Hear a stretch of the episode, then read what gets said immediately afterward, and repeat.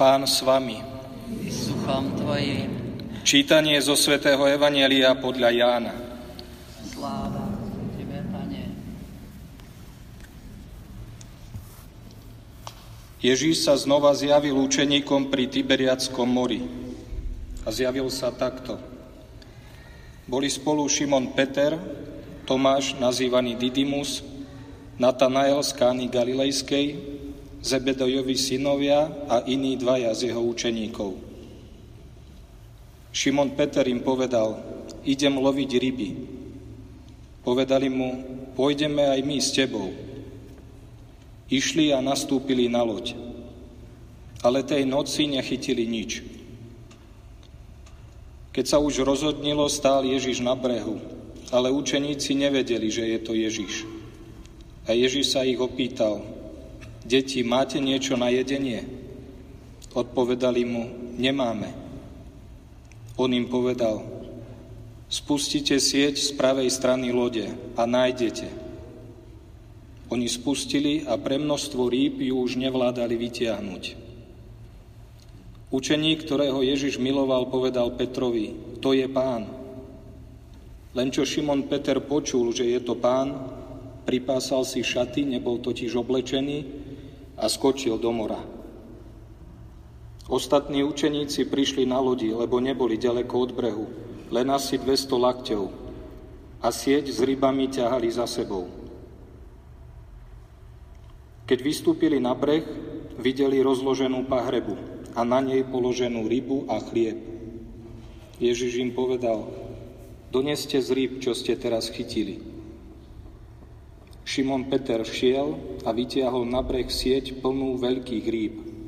Bolo ich 153. A hoci ich bolo toľko, sieť sa nepretrhla. Ježiš im povedal, poďte jesť. A nik z učeníkov sa ho neodvážil spýtať, kto si, lebo vedeli, že je to pán. Ježiš pristúpil, vzal chlieb a dával im, podobne aj rybu. To sa Ježiš učeníkom zjavil už tretí raz od svojho zmrtvých stania. Počuli sme slovo pánovo.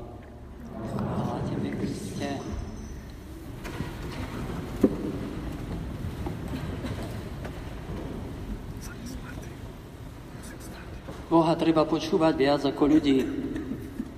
Hovorí nám Peter s apoštolmi, ktorí to vyhlasujú pred veľradou.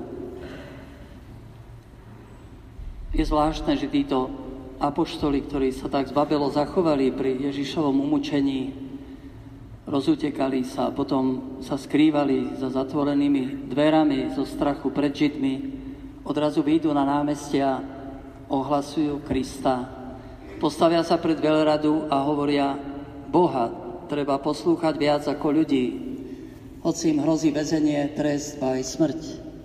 Prečo? Lebo hovoria toho Ježiša, ktorého ste vy zavraždili, Boh skriesil a urobil ho vládcom a pánom. A my sme toho svetkami. Aj Duch Svetý, ktorého nám Boh dal. Skriesenie Ježiša Krista je epicentrum našej viery, církvy.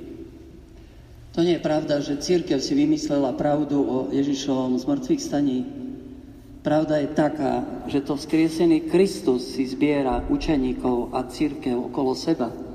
Sme tu ako spoločenstvo skriesenia. Sme tu ako spoločenstvo Kristových učeníkov, ktorých si On zbiera, povoláva. Ktorí uverili v to, že On naozaj stal z mŕtvych.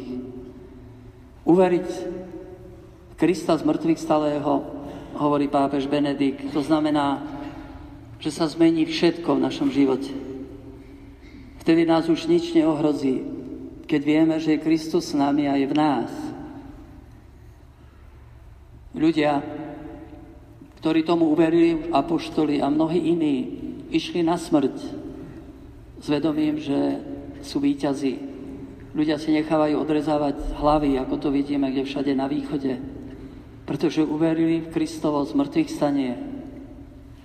Aj my sme uverili, aj nám Boh dáva ducha a tak aj my môžeme v takých či iných situáciách života povedať, Boha treba počúvať viac ako ľudí.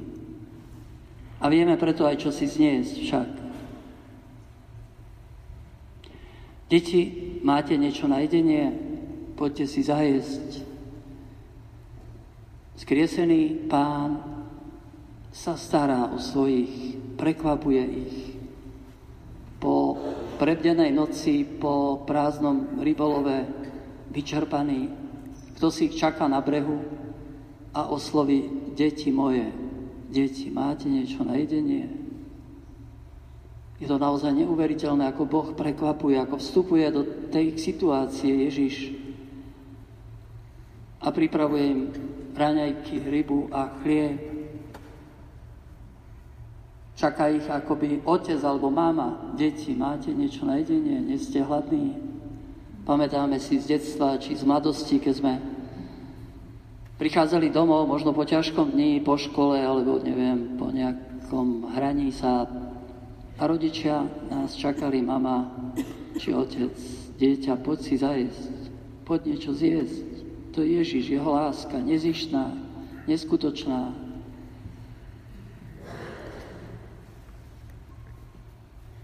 Poďte si zajesť. Žiadne výčitky, žiadne